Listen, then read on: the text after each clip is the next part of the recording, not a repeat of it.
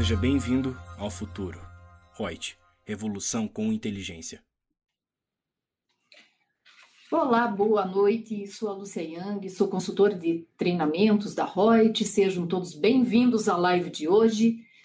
Hoje, segunda-feira, dia de Reut News.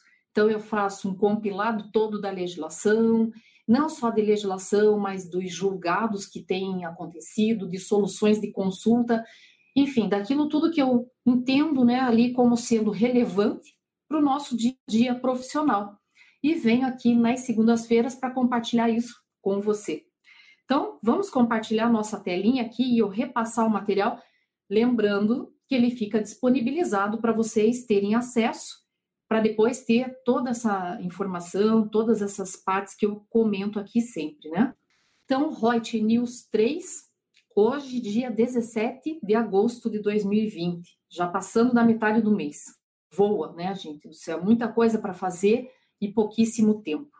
Mas vamos lá, então, estou aqui para ajudá-los a rever né, o que nós temos de informativos aí da semana até hoje, do que é relevante. Então, eu tenho ali prorrogação da entrega da e-financeira. Primeiro, e-financeiro é um dos braços do e-social, né, um dos suportes desse sistema público de escrituração digital. Quem que tem que entregar a e-financeira? As instituições financeiras e as equiparadas trazendo informações que se reportam a movimentações bancárias, conta corrente, pança, aplicações feitas tanto por pessoa física quanto por pessoa jurídica. Bom, a Receita Federal vem aí com instrução normativa número 1971 e prorroga excepcionalmente o prazo para transmissão da e-financeira referente ao primeiro semestre de 2020 e traz essa obrigatoriedade para o último dia útil do mês de outubro. Tudo em virtude aí do coronavírus, né? Os prazos todos estão sendo prorrogados. Então, as instituições financeiras equiparadas têm até o finzinho de outubro para entregar essa declaração. E lembra que essa declaração cruza com várias fontes de pagamentos, recebimentos, e isso daqui cruza com declaração de pessoa física, cruza com declaração de pessoa jurídica e vários dados de entrada e saídas de dinheiro, de movimentações. Tem que tomar cuidado em relação a essa movimentação toda aqui que é feita, tá? Que nada mais fica sem o conhecimento do SPED, né? Esse sistema que sempre eu digo começou ali com três vertentes e hoje ele abriu vários aspectos no âmbito municipal, estadual, federal, todos eles em virtude de uma emenda na Constituição que permite que os fiscos municipal, estadual e federal compartilhem, troquem informações em relação ao contribuinte, seja ele uma pessoa física ou pessoa jurídica. A outra news que eu trago para vocês aqui é sobre a assinatura eletrônica, sobre simplificação. Então, a agência do Senado, que é a fonte de onde eu busquei essa, este dado, diz: o Senado vai analisar a medida provisória 983 de 2020, que simplifica as assinaturas eletrônicas em casos de documentos públicos de menor risco e sigilo. Quase isso tudo demanda quase metade da demanda atual da documentação. Então, é um dos processos aí de desburocratização para poder agilizar, facilitar e ser no formato eletrônico aí também para agilidade também de fazer o cruzamento das informações aí, tá? Então, os benefícios que estão vindo. Outro critério que tem aqui que eu achei de interessante para nós tratarmos é sobre a venda da energia elétrica. A gente já tinha comentado sobre venda de energia elétrica na segunda-feira passada, só que hoje é um outro critério, era a venda de um estado para o outro, né, e da incidência do ICMS, é, e agora é sobre a venda da energia elétrica sobre o excedente.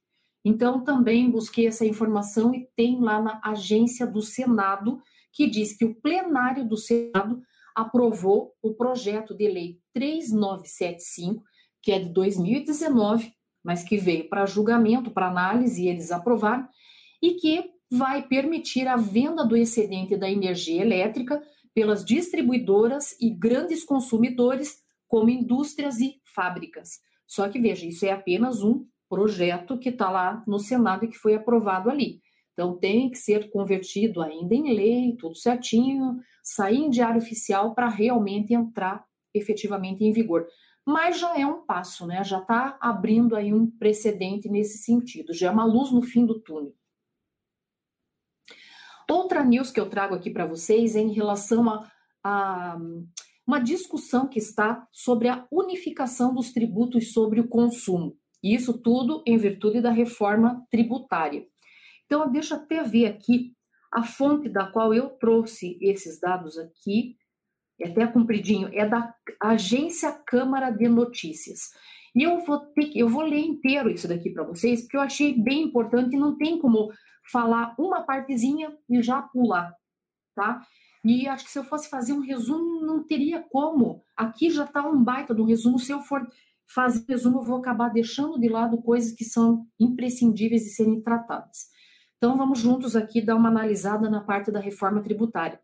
Lembrando que amanhã nós temos uma live também às 18h30. Eu tenho dois convidados, Reinaldo Lunelli e tenho Edson Remy Pinzon. Vão estar tratando aqui também sobre a reforma tributária, bem importante. Então, vem aqui, vamos ver o que, que diz essa mensagem aqui. Secretários da Fazenda propõem a criação de um fundo de desenvolvimento regional e de um fundo de compensação das exportações para compensar perdas de arrecadação com a unificação dos tributos. Lembrando sempre que tributo é o gênero dividido em espécies, que aí entra imposto, taxa, impostos, taxas as contribuições de melhoria, uh, empréstimo compulsório e aquelas contribuições especiais. Tá. Os 26 estados e o Distrito Federal defenderam na comissão mista da reforma tributária que seja aprovada uma unificação de todos os tributos sobre o consumo, rejeitando a ideia do governo de iniciar a discussão apenas com a unificação do PIS e da COFINS, que são duas contribuições federais, que são tributos federais, né, conforme previsto na proposta encaminhada ao Congresso, projeto de lei 3887 de 2020. Então, eles querem em substituição. Durante a reunião, na quarta-feira, dia 12, os secretários da Fazenda afirmaram ainda que a alíquota de 12% sugerida pelo governo para a nova contribuição sobre bens e serviços, CBS, estaria avançando sobre a base de consumo do consumo, ou seja, estaria é, seria uma alíquota maior do que a necessária para manter a arrecadação das contribuições atuais. Então, eles têm uma proposta mais interessante, uma redução da carga tributária. Para não ter que discutir o bolo menor mais tarde, por considerar que o mais moderno é juntar todos os tributos sobre consumo e gerir a partilha em conjunto, o presidente do Comitê Nacional de Secretários da Fazenda, Finanças, Receitas e Tributação dos Estados e Distrito Federal, com o Cefaz, Rafael Fontenelles, defendeu uma emenda à reforma tributária em discussão na Câmara dos Deputados que unifica PIS, COFINS e IPI, além do ICMS, que é estadual, e o ISS municipal. Emenda 192 à proposta da emenda constitucional PEC 45 de 2019. O relator da reforma, deputado Aguinaldo Ribeiro, diz que está se tornando mais claro que o projeto de lei do governo que cria a CBS não, poder, não poderá ser tratado isoladamente. Não dá para tratar a tributação sobre o consumo sem enfrentar a legislação e a complexidade do ICMS, que traz profundas distorções ao nosso sistema tributário. Vice-líder do governo, o deputado Diego Garcia, lembrou que o ministro da Economia, Paulo Guedes, ficou de detalhar as próximas fases da reforma tributária. Novas ações serão apresentadas de forma simultânea, justamente para que isso possa ajudar no momento do debate, das discussões e contribuir para que a sociedade brasileira consiga entender aquilo que hoje é muito difícil de compreender por conta da complexidade do nosso sistema tributário. Põe complexo nisso, né? Qual que é a proposta dos estados? Rafael Fontenelles, do Concefaz, afirmou que as perdas de alguns estados com a tributação concentrada no consumo final deverão ser compensadas dentro da gestão do novo Imposto sobre Bens e Serviços, IBS. As perdas ocorrem porque a tributação que era feita no local da produção do bem passará a ser feita no local do consumo, ou seja, no destino da mercadoria. E muitos estados são mais produtores que consumidores. Conseguimos equacionar essa questão do destino. É claro que você vai ter estados ganhando e estados perdendo, mas nós conseguimos, no nosso modelo, resolver internamente, sem precisar da União para fazer essa compensação de ganhos e perdas relativos ao princípio do destino. A solução encontrada, segundo Rafael, é criar um fundo de desenvolvimento regional e um fundo de compensação das exportações. Os dois seriam alimentados com recursos do próprio IBS e arrecadariam cerca de 100 bilhões em 10 anos. Rafael explicou que esse é o tempo previsto na legislação atual, a Lei Complementar 160 de 2017, para a extinção de benefícios fiscais já concedidos na guerra fiscal entre os estados. Alguns parlamentares questionaram a proposta dos estados por permitir alíquotas diferenciadas por estado e por município dentro do IBS. Rafael explicou que existirão alíquotas mínimas e máximas e elas têm o objetivo de manter a autonomia dos entes federativos. Ele lembrou, porém, que não haverá, como hoje, alíquota ou legislação diferenciada por produto, que é o que tem tornado o sistema cada vez mais complexo e discutido na Justiça. A proposta mantém a Zona Franca de Manaus e o Simples Nacional, e seria criado um imposto seletivo com o objetivo de tributar cigarros e bebidas. Consumidores de renda mais baixa teriam a devolução do IBS pago por meio de créditos automáticos. Rafael Fontenelles disse que, mais tarde, a ideia é aumentar a tributação sobre a renda e patrimônio para reduzir as alíquotas do IBS. Em todas as propostas, o sistema vai devolver o imposto pago na fase anterior da produção de um bem para que o tributo não seja cobrado sobre ele mesmo. Fonte, agência, Câmara de Notícias. Então, é mais uma é, proposta que está sendo colocada aí de melhoria de, dessa reforma tributária, e é por isso que a, a Reut está aí toda semana agendando sempre com um político para que ele venha debater, venha trazer as propostas e também a Reut, né, através daí da Reut, teria a voz dos contribuintes ali para poder questionar, poder fazer sugestões de melhorias e, com isso, verificar a possibilidade desses políticos tentarem levar essas mudanças para o Congresso e serem votadas de uma forma que fosse favorável também para os contribuintes. Né? Porque tem que ser uma coisa, então, que seja equilibrada, traga benefícios tanto para a entidade fiscal, federal, estadual, municipal, mas também sem onerar demais o contribuinte, principalmente em virtude da pandemia, de uma recuperação que as empresas estão passando e tudo, e que não é o momento de você cobrar assim, né, desse, desse formato. Então, outras propostas aí estão vindo.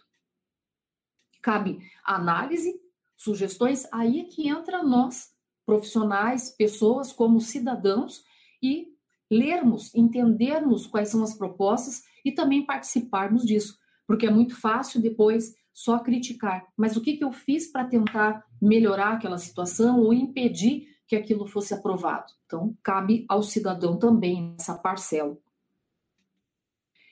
Outro tópico que eu achei interessante foi sobre a contribuição previdenciária é, que foi julgada, e eu trouxe esse tema ali, incidente sobre salário maternidade. Bom, Vamos falar nela aqui um pouquinho e também já umas distorçõezinhas que estão aparecendo ali. Tem o RE 576967, onde diz que o STF julgou o mérito do tema 72 da repercussão geral e decidiu pela inconstitucionalidade da incidência da contribuição previdenciária sobre o salário maternidade. Até aí, maravilha, eu tinha comentado com isso na, com vocês na segunda passada.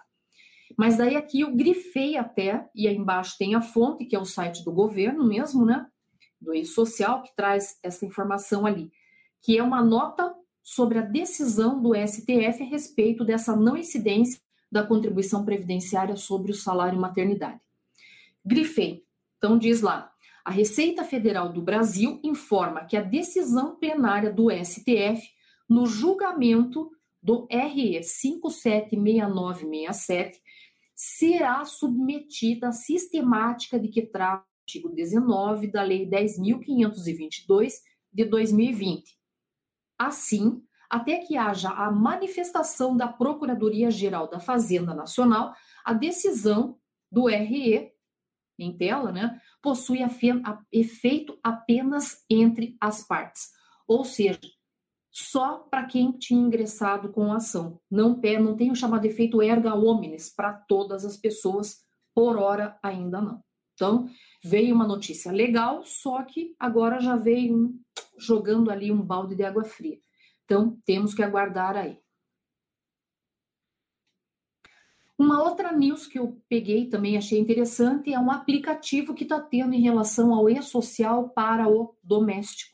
Então, o aplicativo oficial é gratuito e permite realizar direto do seu celular fechamento de folha de pagamento, gerar guias e comprovantes de pagamento, além de reajustar salários, gerar informe de rendimentos e novas funcionalidades ainda serão adicionadas em breve, e isso conforme a nossa fonte, que é o site do governo federal, lá do e-social que traz essas notícias aí para nós.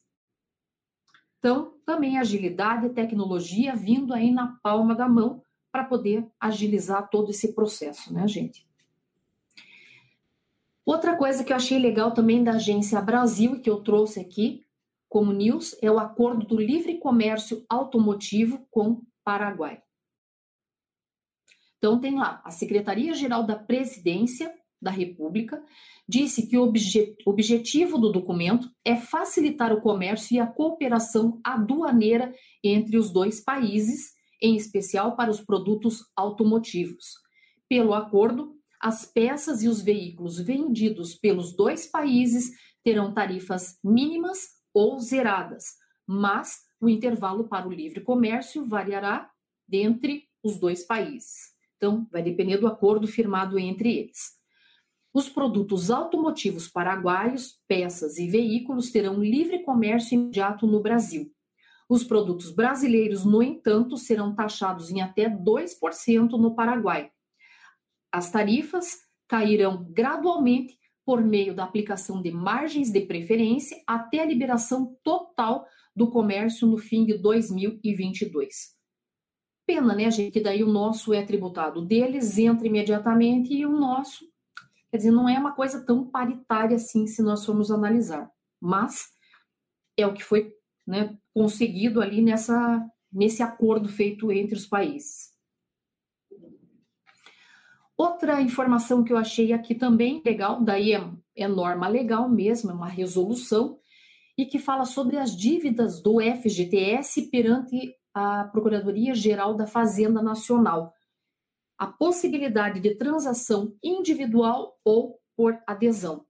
Então, a Procuradoria-Geral da Fazenda Nacional poderá celebrar transação individual ou por adesão na cobrança da dívida ativa do Fundo de Garantia por Tempo de Serviço, nos termos da norma que seria a Resolução CC FGTS 974 de 2020, a qual vai entrar em vigor a partir de 1 de setembro de 2020.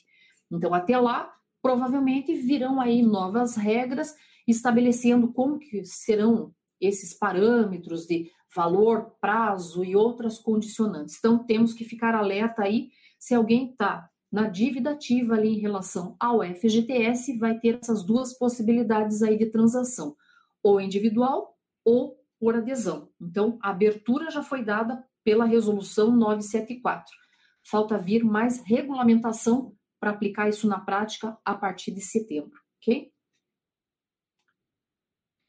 Outra news também que eu achei bacana trata da legislação societária, que fala em novos estabelecimentos, é, estabelecidos novos modelos aí de integração perante o Redsim. Então, vem a resolução CG-SIM, número 61 de 2020, ela revoga várias outras normas que tinham até então e vem trazendo melhorias ali que entram em vigor a partir do dia 1 de setembro de 2020. Então, ela estabelece modelos de integração da Rede Nacional de Simplificação do Registro da Legalização de Empresas e Negócios, Rede Sim, a realização do registro e legalização de empresários e pessoas jurídicas, sendo aplicável aos órgãos e entidades da União, estados, Distrito Federal, municípios, responsáveis pelo processo de registro e legalização de empresários e pessoas jurídicas no âmbito da rede Sim e que vão entrar em vigor a partir de 1 de setembro, né, do mês 9 de 2020. Para os efeitos dessa norma em referência, consideram-se como processo de registro e legalização de empresários e pessoas jurídicas, pesquisa prévia, nos casos em que for exigida, registro de empresários e pessoas jurídicas, as inscrições fiscais e o licenciamento de atividades.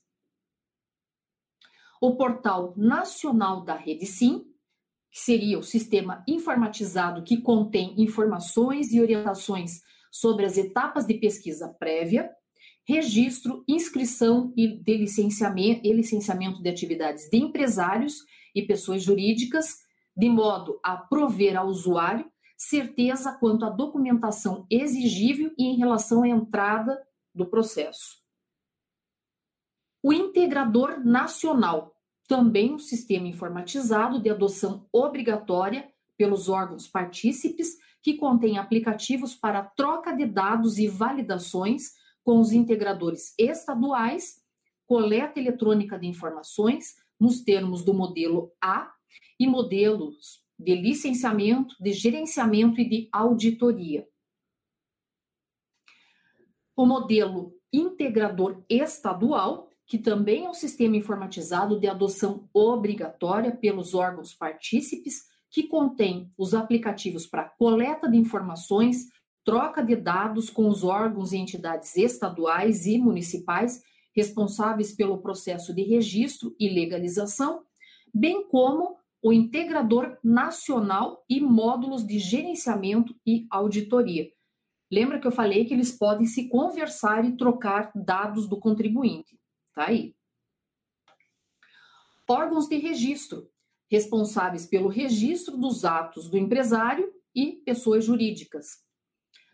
A pesquisa prévia, ato pelo qual o interessado submete consultas por meio eletrônico e online com a finalidade de obter a viabilidade de localização, pesquisa de nome da pessoa jurídica e classificação de risco das suas atividades.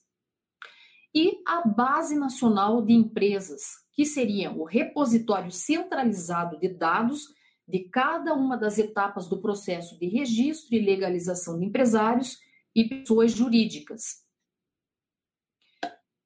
Esse registro dos atos constitutivos, de suas alterações, extinções, baixas, referentes a empresários e pessoas jurídicas, bem como o processo de legalização ocorrerá em observância aos procedimentos estabelecidos pela Rede Sim, constantes de dois modelos. Modelo A, e nesse modelo A, ele compreende as seguintes etapas: pesquisa prévia, coleta eletrônica das informações, registros é, e inscrições tributárias, licenciamento das atividades e alterações e baixas, conforme o caso.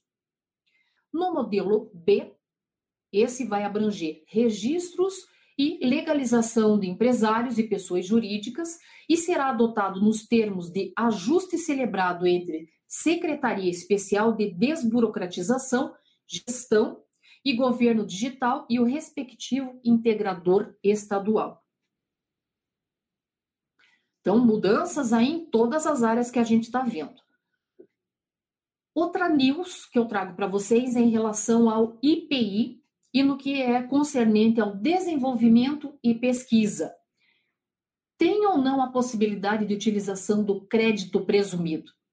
Então, hoje nós temos aí o decreto 10.457 de 2020 e ele veio apenas regulamentar o incentivo que estava descrito no artigo 11C Lei 9.440 de 97 já, que estabelece incentivos fiscais visando o desenvolvimento regional. As empresas que apresentem projetos que contemplem novos investimentos, pesquisas para o desenvolvimento de novos produtos ou de novos modelos de produtos já existentes poderão usufruir de crédito presumido do IPI como ressarcimento da contribuição para o PIS e para a COFINS em relação às vendas ocorridas entre 1 de janeiro de 2021 e 31 de 12 de 2025. Esse crédito presumido será equivalente ao resultado da aplicação das alíquotas estabelecidas no artigo 1 da Lei 10.485 de 2002, PIS, PASEP 2% e COFINS 9,6%, sobre o valor das vendas no mercado interno em cada mês dos produtos constantes dos projetos apresentados pelas empresas habilitadas, multiplicado por 1,25% até o 12º mês de fruição do benefício.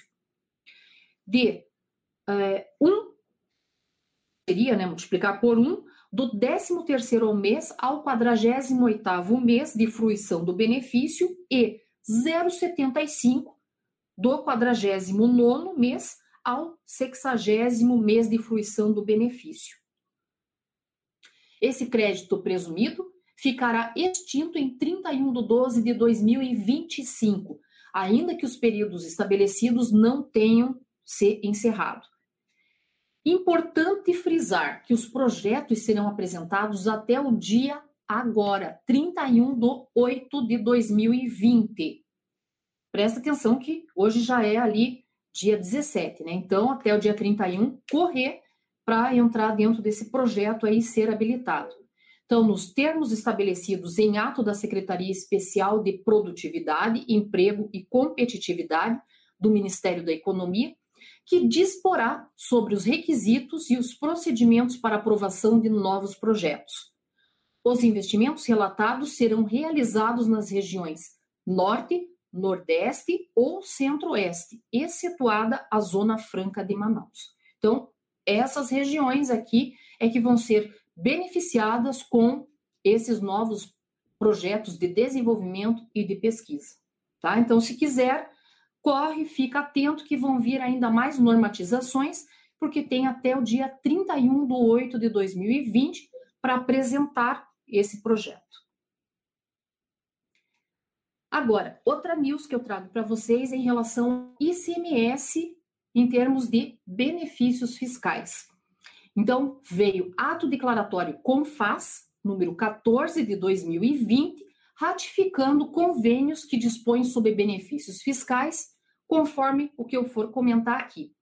Então, nós temos aí o convênio ICMS 48, ele altera o convênio do ICMS número 7 de 2019, que autoriza estados, os estados que menciona, a conceder crédito presumido de ICMS nas operações realizadas pelos estabelecimentos que exerçam atividade econômica de fabricação de produtos do refino do petróleo e de gás natural, bem como a redução de juros e multas e a remissão parcial do imposto na forma que especifica veio o convênio ICMS 49, que ele altera o convênio ICMS 146 de 2019, que autoriza as autoridades federadas que menciona a conceder crédito presumido de ICMS nas operações realizadas pelos estabelecimentos que exerçam atividades econômicas de extração do petróleo e gás natural e processamento do gás natural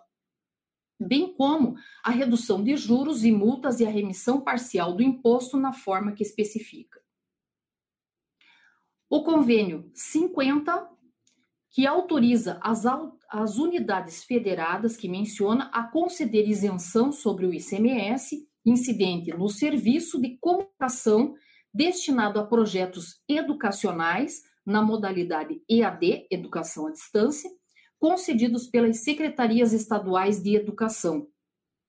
E convênio ICMS 51, que autoriza as unidades federadas que menciona a conceder redução da cálculo do ICMS nas operações internas com óleo diesel marítimo, NCM 2710 2, CEST 06 00608, de tal forma que a incidência do imposto resulte na aplicação do percentual de 4,5% sobre o valor da operação, bem como a redução de juros e multas na forma que especifica. Outra news aí é sobre registro do comércio, sobre assinaturas eletrônicas.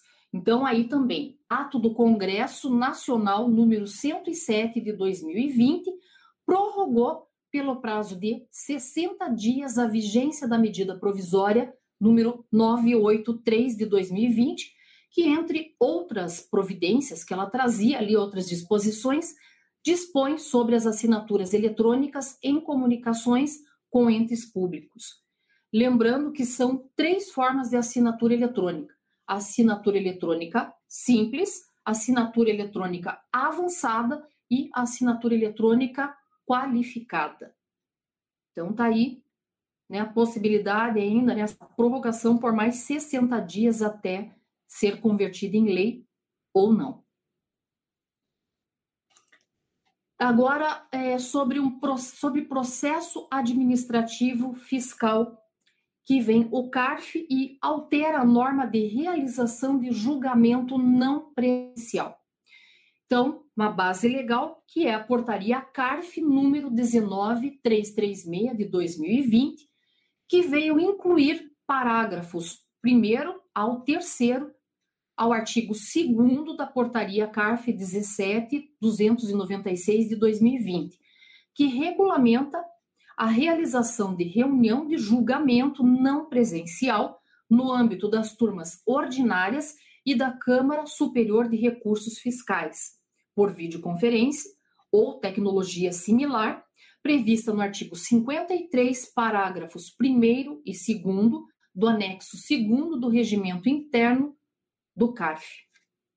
Então, novidades aí também em relação a isso, inserções aí nas legislações, tudo em virtude aí de coronavírus, de ter que manter esse distanciamento, então eles estão aí criando novas formas, possibilitando para esses julgamentos não presenciais algumas outras qualificações aí nas legislações. Sobre a contribuição previdenciária patronal. Também isso aqui é um alerta, porque com esses negócios de ficarem é, prorrogando, postergando pagamentos aí da obrigação principal, que é o pagamento do tributo, às vezes a gente acaba esquecendo ou coloca na agenda só aquele da prorrogação e às vezes acaba é, alterando, esquecendo de outras competências. Então, achei importante fazer esse tipo desse alerta aqui hoje para vocês, tá? Para depois não ter que fazer recolhimentos com acréscimos legais, porque já o recolhimento em dia já é caro, ainda mais acréscimos legais não dá, né? Então, aqui, segundo a portaria ME, número 139 de 2020, no dia 20 do 8 de 2020, além no dia 20 do 8 de 2020, gente, vai ser ainda além do recolhimento das contribuições previdenciárias relativas à competência de julho de 2020, as empresas devem também recolher as contribuições previdenciárias patronais relativas à competência de março de 2020. 20% ou 22,5%, conforme for o caso, sobre a remuneração dos empregados, avulsos, e contribuintes individuais que lhe tenham prestado serviços, mais a contribuição para o GILAT, cujo prazo original de recolhimento era 20 de 4 de 2020, mas que, em virtude aí da coronavírus, né, da pandemia, foi prorrogado para 20 de 8 de 2020. Então, são duas contribuições aí para recolher agora. As contribuições relativas às duas competências, março e julho de 2020, devem ser recolhidas em documentos de arrecadação, é, GPS ou DARF, conforme o caso, separados, tá? Para saber exatamente as competências, poder desvincular ali essa, esse aspecto temporal que a gente está tendo em relação a isso. Então, tomar cuidado em relação a esse aspecto. Outra coisinha também que começa hoje, né, uma coisinha que eu digo, uma obrigação acessória, DITR, a declaração de bens, né, que a pessoa tem lá do ITR, que é o Imposto Territorial Rural. Então, a entrega dessa declaração, que é a obrigação acessória. O prazo para entrega da DITR teve início hoje, dia 17 do 8, e vai até o dia 30 do 9 de 2020. Lúcia, como é que eu vou saber se eu estou obrigado ou não? Então, tá aqui.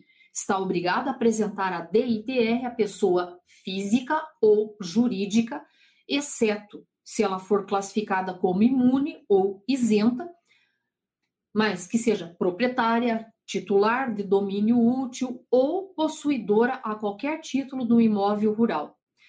Também estará obrigada a pessoa física ou jurídica que, no período entre 1 de janeiro de 2020 e a data da efetiva apresentação da declaração, perdeu a posse do imóvel rural ou direito de propriedade pela transferência ou incorporação do imóvel rural ao patrimônio do expropriante.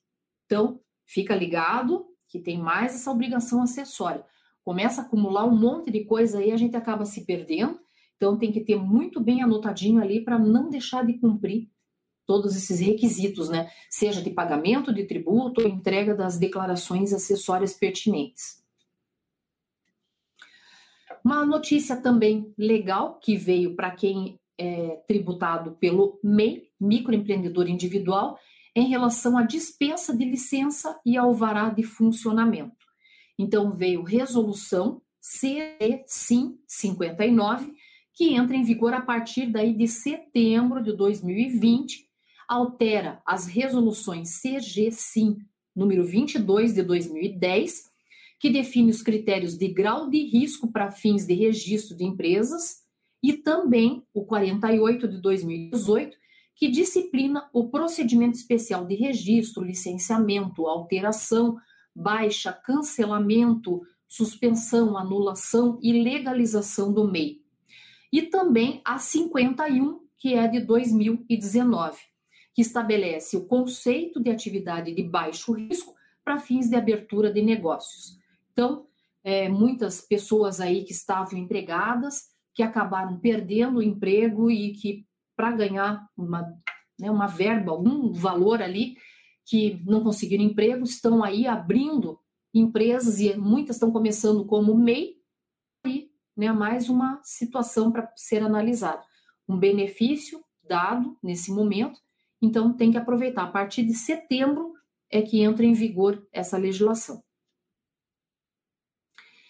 Uma outra que eu achei legal também aí já é da parte jurídica, né? Assim que ele fala que a, fonte é o Tribunal Regional Federal da Terceira Região.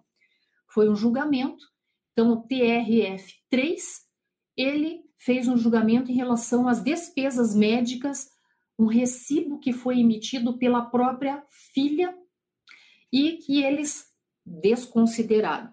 Então, olha lá, Tribunal nega recurso a homem que tentou abater do imposto de renda com recibo emitido pela própria filha. A quarta turma do Tribunal Regional Federal da Terceira Região considerou inidônea, ou seja, que não é honesto o negócio, a tentativa de um homem realizar deduções em seu imposto de renda à pessoa física com a utilização de um único recibo de fisioterapia no valor de 43 mil, emitido pela própria filha, moradora em outro estado.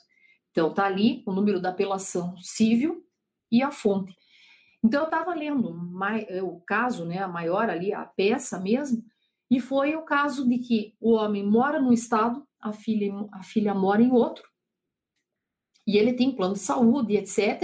E ele tem apenas um recibo que foi remetido durante todo o período da filha, que é fisioterapeuta, mas um dos critérios, então, que chamou atenção, porque ela está no estado, o pai em outro, ter um recibo num valor desse montante, o parentesco, e não ter tido nenhuma consulta anterior, é, sei lá, um outro médico, um outro profissional que é, que dissesse, olha, você vai ter que fazer tantas consultas, tantas sessões de fisioterapia. Não teve ninguém estabelecendo isso. Então, né, foi o que? O cara pegou e disse, filha, eu tô com uma dor aqui. De, ah, eu acho que você precisa de tantas sessões de fisioterapia. Então, por causa disso, ó, cortaram, tesourou aí, negado esse tipo de recibo a título de abatimento como despesas médicas na declaração. Então, uh -uh, nada, eles estão ficando espertos aí em relação a isso.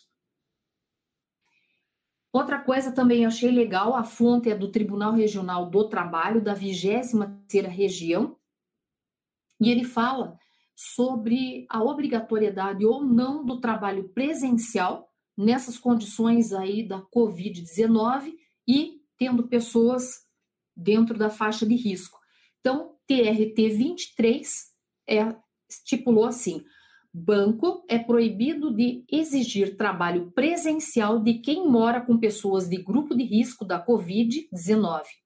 O Banco do Brasil não poderá exigir o retorno ao trabalho presencial dos seus empregados que morem com pessoas do grupo de risco para a Covid-19. A decisão foi dada em caráter liminar na segunda vara do trabalho de Rondonópolis, Mato Grosso, né? e vale para todas as agências do banco em funcionamento na região sul do Mato Grosso.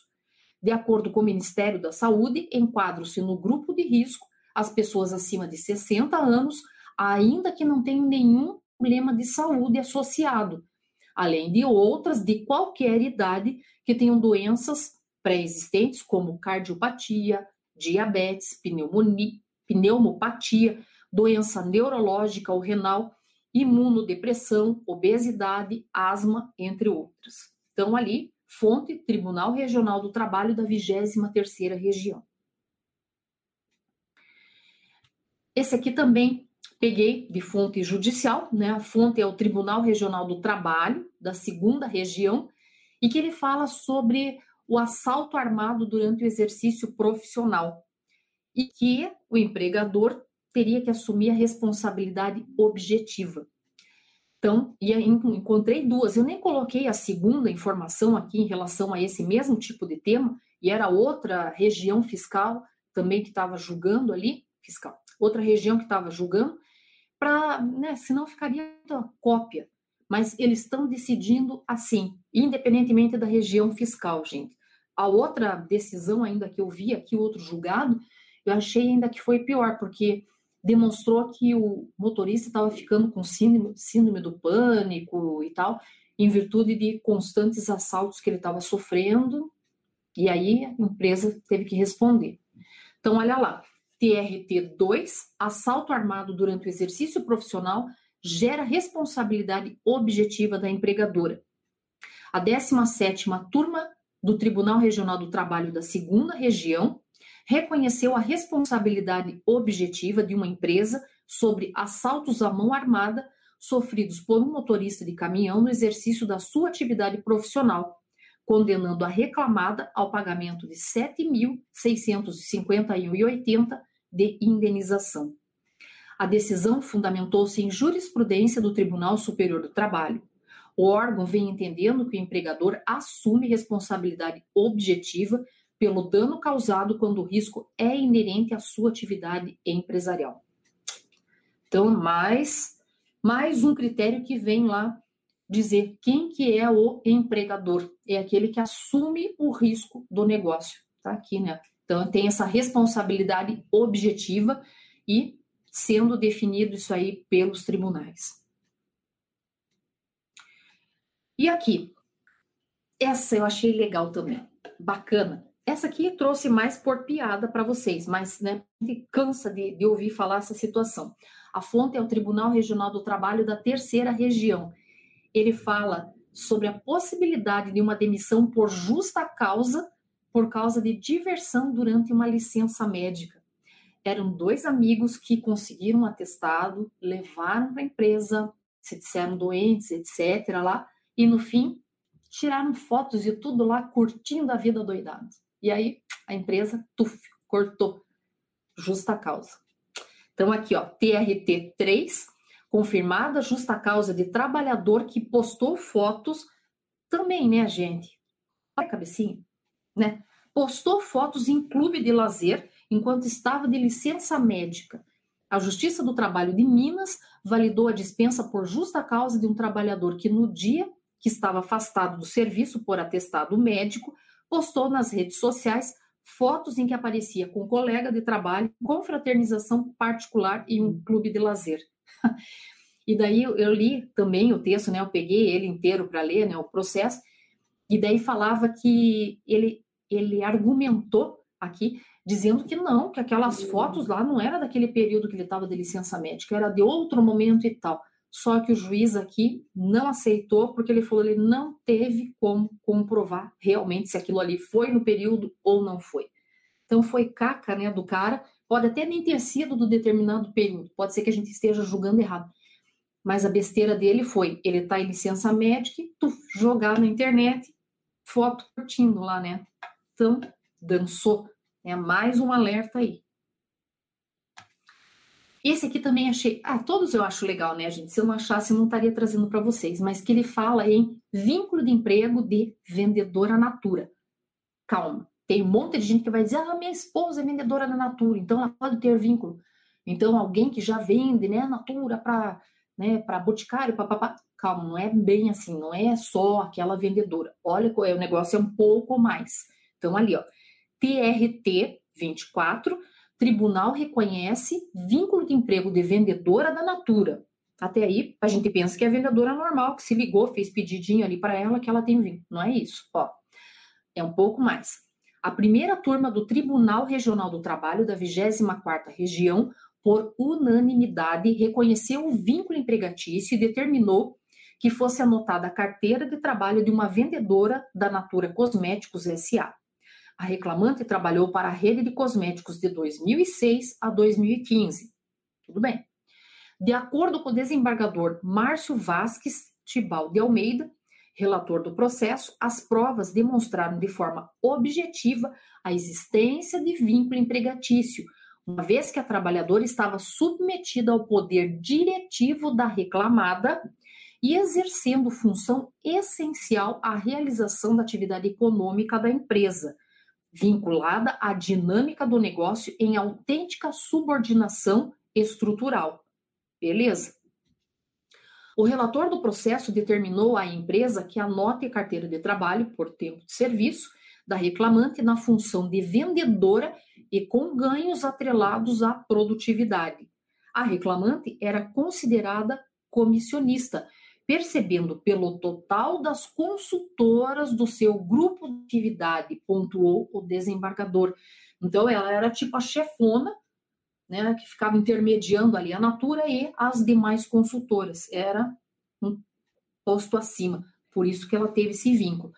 A rede de cosméticos deverá ainda pagar verbas trabalhistas como saldo de salário, férias, gratuição natalina, descanso semanal remunerado e reflexos, indenização compensatória do PIS, além de recolher o FGTS de todo o período trabalhado e a multa do artigo 477 da CLT, em razão do não pagamento das verbas rescisórias. Fonte: Tribunal Regional do Trabalho da 24ª Região. Então, gente, olha, uma dica, né, para todos os empregadores. Vão empregar as pessoas, vão contratar, terceirizar, seja o que for, consulta o setor jurídico, consulta um bom escritório de contabilidade, de pessoas que estejam estudando, que acompanhem toda a legislação, que acompanhem as decisões dos tribunais, para depois não dar erro. Que aí, pelo menos, se o empresário foi é, avisado, ele não pode reclamar, dizer, ó, oh, meu contador, ó, meu advogado não falou. Gente, tem ali por escrito, cara, olha aqui, eu te orientei, eu te falei que era assim o negócio. Você assinou dizendo que estava ciente e que queria correr o risco. Aí é diferente, tá? Porque senão tem uma culpa solidária em cima disso aí. E um último item aqui, para depois eu ler ali se tem alguma perguntinha, alguma coisa, ele fala sobre. É, aqui eu peguei uma solução de consulta da Receita Federal. Peguei agora, de último momento ali, eu tava, eu pensei, mas está faltando alguma coisa. Eu falei, vou dar uma olhada em solução de consulta. Pimba, achei ali, falei, é essa que eu vou, que estava faltando para trazer aqui. É sobre subvenção para investimento. É tributado ou não?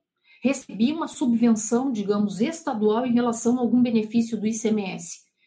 Eu vou lançar isso em receita. Essa receita, ela é tributada ou não? Aí a gente tem que conjugar com a contabilidade, a chamada contabilidade, né, com o patamar da inter, internacional. E o que, que ele estipula? Que toda essa parte de subvenção ele vai para receita e é não tributada desde que eu não desvie aquele valor, aquele benefício que veio e utilize para outras finalidades. Então, está em consonância, está cruzando bonitinho a lei contábil com a tributária. Vamos ali para a solução de consulta para vocês verem o que, que foi definido, interpretado pela Receita Federal. Solução de consulta número 3007, é agora, hoje, né, 17 de 8 de 2020, Assunto: Imposto sobre a renda pessoa jurídica e RPJ. Lucro real, subvenção para investimento, benefícios vinculados ao ICMS. As subvenções para investimento podem, observadas as condições impostas por lei, deixar de ser computadas na determinação do lucro real. A partir do advento da Lei Complementar 160 de 2017, consideram-se como subvenções para investimento os incentivos e os benefícios fiscais ou financeiros fiscais relativos ao ICMS concedidos por estados e Distrito Federal. Está ali toda a disposição legal que estabelece isso. Então, eles colocam ali que a partir né, desse momento, essas subvenções podem deixar de ser computadas na determinação do lucro real, ou seja, é uma receita não tributada. Então, tudo vai depender de como é que eu registrei na contabilidade, qual é o fim que eu estou dando para isso, tá? Seguindo lei das sociedades anônimas, seguindo aqui essa lei complementar 160 de 2017 e solução de consulta fresquíssima saída do forno hoje para vocês terem aí esse cômputo geral. Gente, então disponibilizo esse material aqui para vocês, né, como sempre. E espero que vocês tenham gostado dessa live de hoje. Nós vamos alternar aí nas segundas-feiras. Tem segundas-feiras que eu vou trazer alguns aspectos contábeis, tem outros que eu vou trazer news. Então a gente vai variando aqui para poder abranger toda a informação que é necessária.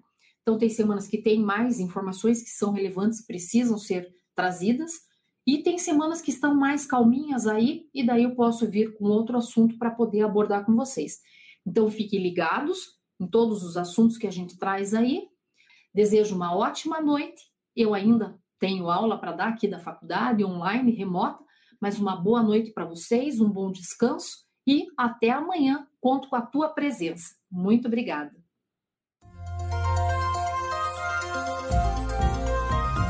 Gostou do nosso podcast? Acesse youtube.com/royts_aí e assista a versão em vídeo.